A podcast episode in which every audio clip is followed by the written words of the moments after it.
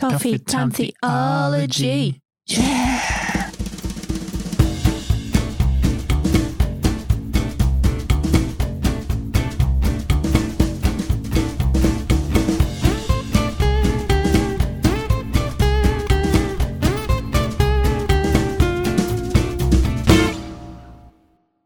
It's Whānau, and welcome to Coffee Time Theology. Yeah. I'm Stu, And I'm Grace. and we're back. Yay. Yay. Again. Again, had a few weeks where we haven't been the most, well, quite a while where we haven't been too consistent, and a few weeks we haven't been able to do a podcast.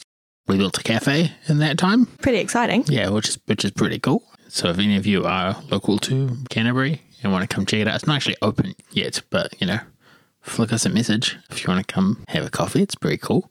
But we're we're kind of back now. Looking forward to getting back to a bit of a more consistent schedule for you guys. We'll be back to hopefully weekly podcasts. You know, I can't com- say honestly that there'll never be a week we miss, but I mean, last time we said they'd be weekly, then we didn't make any for like two years. So I, I don't know if you should jinx it like that. We are trustworthy.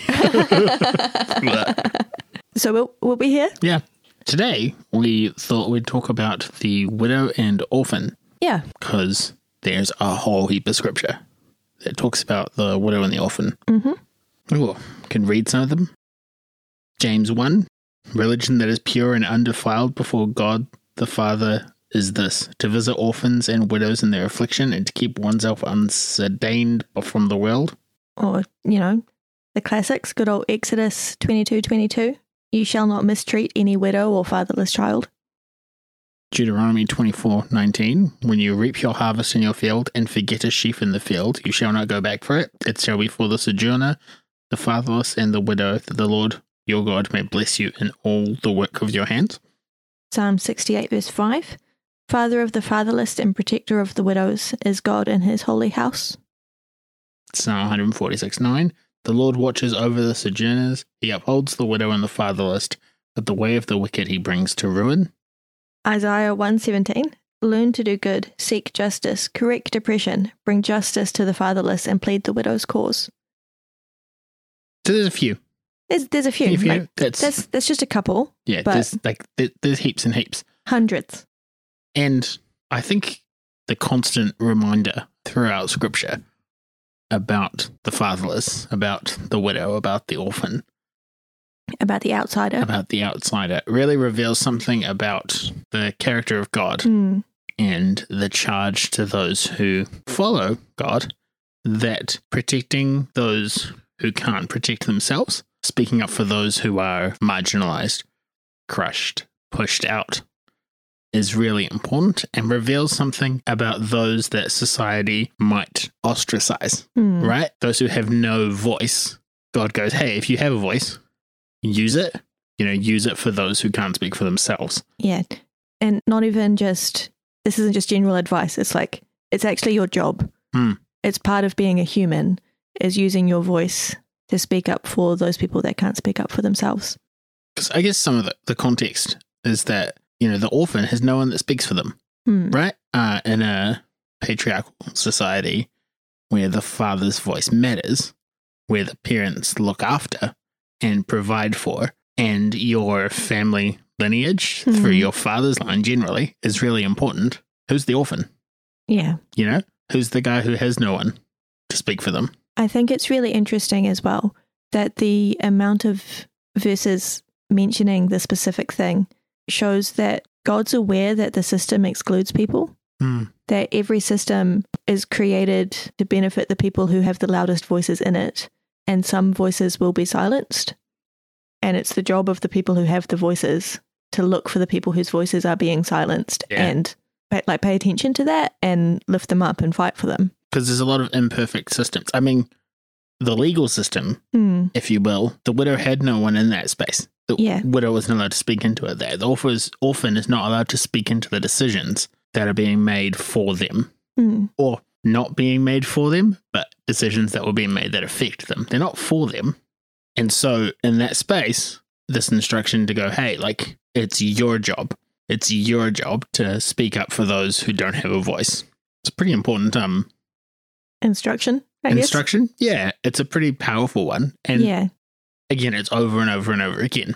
So in the Old Testament times, for widows, a really a really interesting system was set up where someone from her her husband's family would be assigned the role of her legal representative and it might be her father-in-law or her brother-in-law or it could be some distant cousin that she'd never met who lived ages away and didn't actually know or care about her. Hmm. And the point of appointing someone specific was a recognition that an instruction given to a general group of people probably won't be listened to as much as an instruction given to an individual. But again, the individual didn't it didn't always work. So the instruction still had to be given to everybody. Hmm. And our current system isn't a whole lot better Hmm. when representing people who don't have a voice. And then we come to the the theology. You know, Mm. if we just overtly name it in coffee time theology, Oh, know, shocker. We're talking whoa. about theology. there's oh, this belief about God that we, you know, we've talked about. In the, this is what is what does this say about God? yeah. You know, there's this belief that God cares about everyone. You know, everyone is valued, everyone is loved, everyone is worth something, and needs to be looked after. hmm And in that space, there's this element of justice Yeah. that comes alongside of going, hey, okay, you who are in power, well, you can speak for yourself.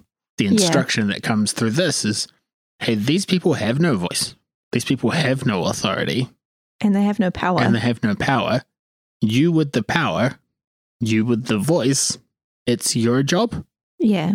And it's your job because of inequality, essentially. Hmm. You know, in the space of of everyone holds the same inherent value in that they are human. They are a child of God. They they hold this yeah innate value, but for whatever reason, their voice isn't heard. Yeah. And I think that yeah, there's there's lots of, of things that underpin that. I guess there's the the understanding that God loves you.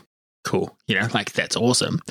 Not only does God love you, God loves you, and so if you were in a marginalized space, God would want you to be advocated for. Yeah. You know, this charge of going, no, no, no, like actually, I need my people to advocate for my children who are hurting hmm and I need my people to advocate for my children who are in a space where they can't advocate for themselves. Yeah. And I think it has this interesting dichotomy. No, maybe dichotomy. You're like, what do you mean? Uh, in that, you know, speaking for someone is really good until it becomes disempowering. Mm. You know, like, hey, there's someone who can't speak for themselves. I want to represent them and get to them, get them to a point where they can speak for themselves. You know, this Yeah. advocacy spaces. Hey, we want to help you, and in some spaces that might be I'm speaking on your behalf, hmm and in some spaces that might be I'm standing next to you while you speak for yourself. Yeah. And I think this instruction for the the widow and the orphan carries both of those. Mm. Um, it's really easy to look at the orphan in that space. Um, to look at the orphan and go, hey, while you're a child, you know, there's someone who's helping you make decisions or speaking on your behalf because you're a child. But at some point, you're no longer a child. Yeah.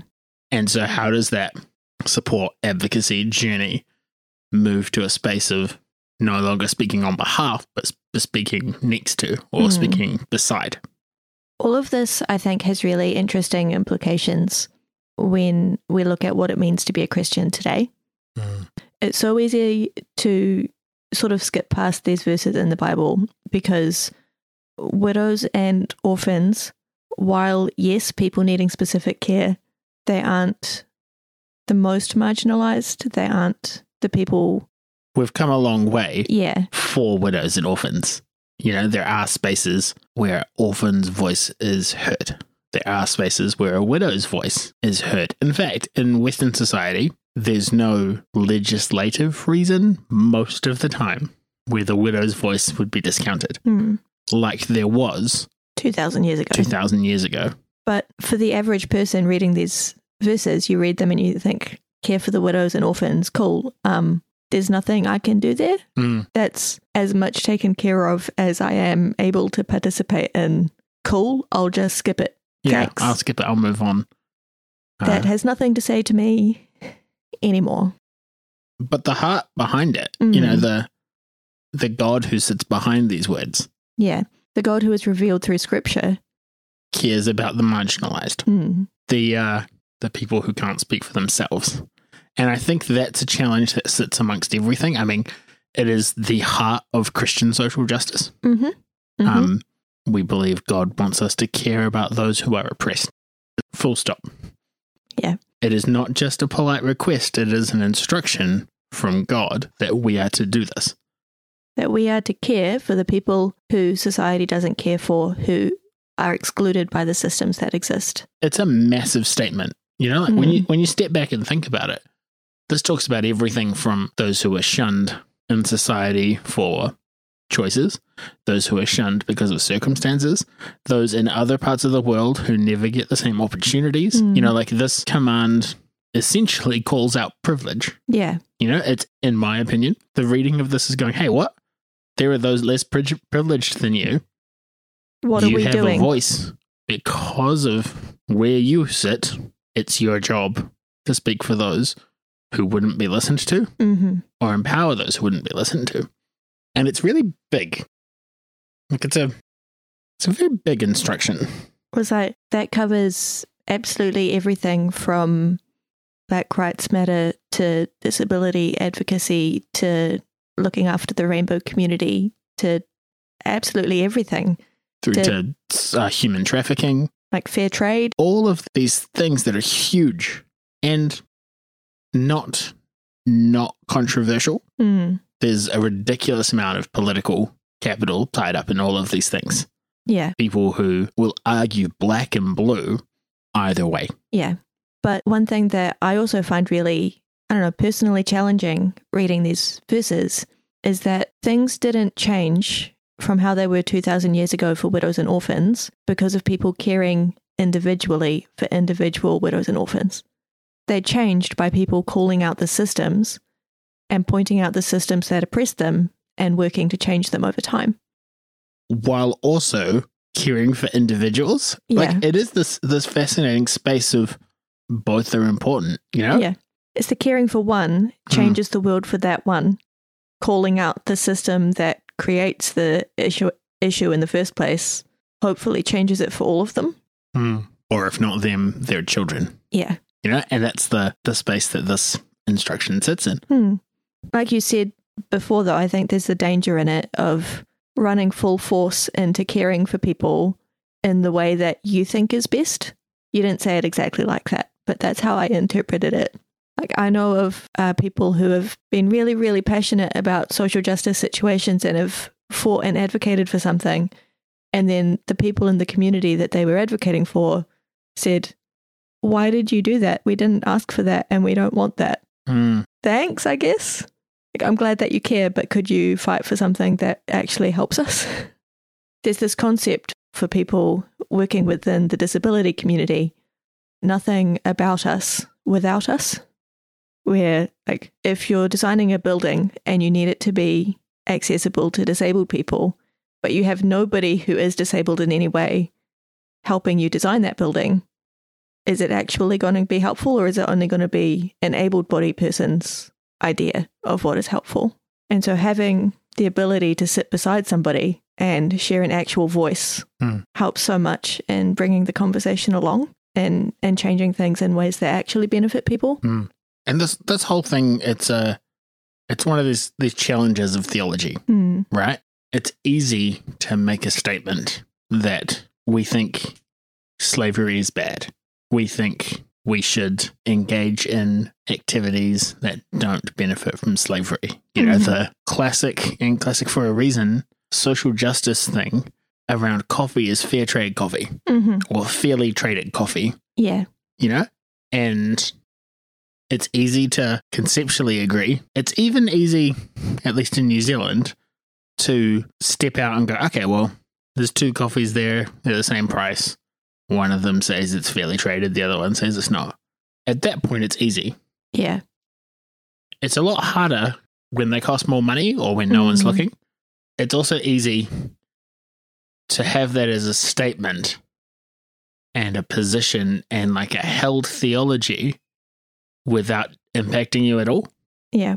Without doing anything about it. Because, like you said, the, the big changes, the Mm. big changes come from lobbying, you know, advocating, big scale changes. Yeah. not necessarily the small like oh here's a here's a widow i'm going to support them and so it's easy to to forget about that theological stance in Mhm. your day-to-day life i think and i think it's always really important to step back and go hey what do i care about this Hmm.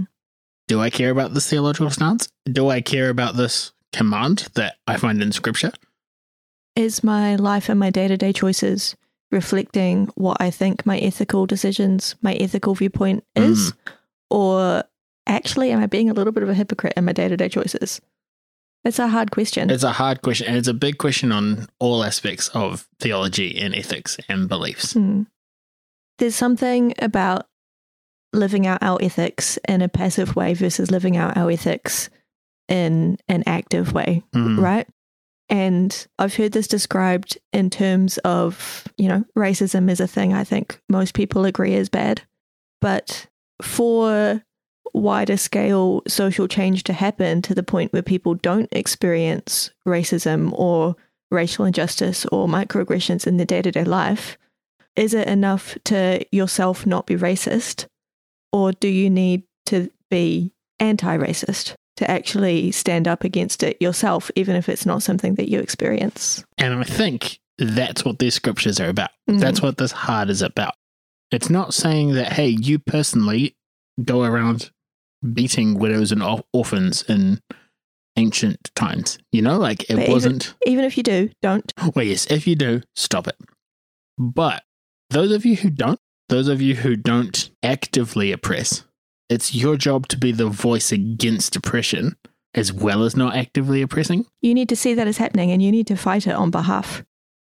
So those are some big challenges, I guess, when it comes to this theological kind of belief, right? Yeah. Everyone's worth it. God loves everyone, and God calls us to advocate and support those who aren't and use our voice to make a difference for those who aren't at the table. Actively, it's your job to be an ally for those who need one. Hmm. Right? To to recognize your privilege and to say, well, I've got this privilege and there's nothing I can do to change it, but I'm going to use it to change the world. I'm going to use it to help people who need helping. So, until next time, take a deep breath, Drink some more water know that you're loved. and have a wonderful day. Bye. Bye.